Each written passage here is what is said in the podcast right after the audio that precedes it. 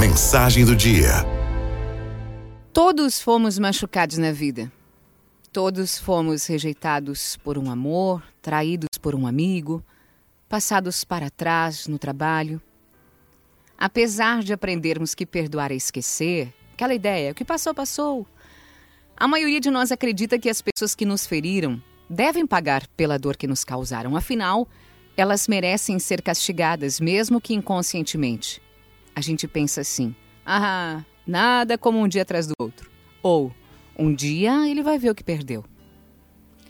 Não se trata de esquecer a maldade alheia ou minimizar o próprio sofrimento. Para ser capaz de um perdão verdadeiro e sadio, basta entender que ele traz muito mais benefícios do que rancor. Em primeiro lugar, perdoar não é retalhar, se vingar ou fazer o outro sofrer tanto quanto nos fez sofrer. Mas, por outro lado, perdoar não é esquecer. Deixar para trás quilômetros de mágoa, toneladas de ressentimentos ou ainda fechar os olhos e deixar os bandidos se darem bem com as trapaças que cometeram. Quando perdoamos as pessoas que nos machucaram, não estamos dizendo que o que foi feito contra nós não teve importância ou não deixou marcas profundas.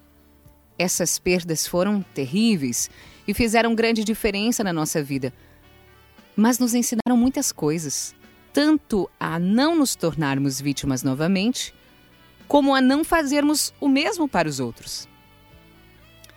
Algumas, algumas pessoas perdoam, outras não perdoam, outras estão tentando perdoar.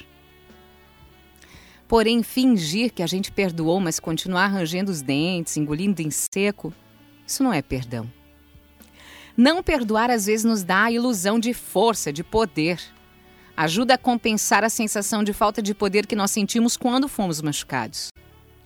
Não perdoar nos dá a ilusão de que não seremos machucados de novo, porque, mantendo aquela dor viva, os olhos bem abertos para qualquer perigo em potencial, reduzimos o risco de voltarmos a sofrer a rejeição, traição ou qualquer outra forma de ferimento. Mas será Será que os pretensos benefícios de não perdoar valem o preço que nós pagamos por armazenar tantas mágoas?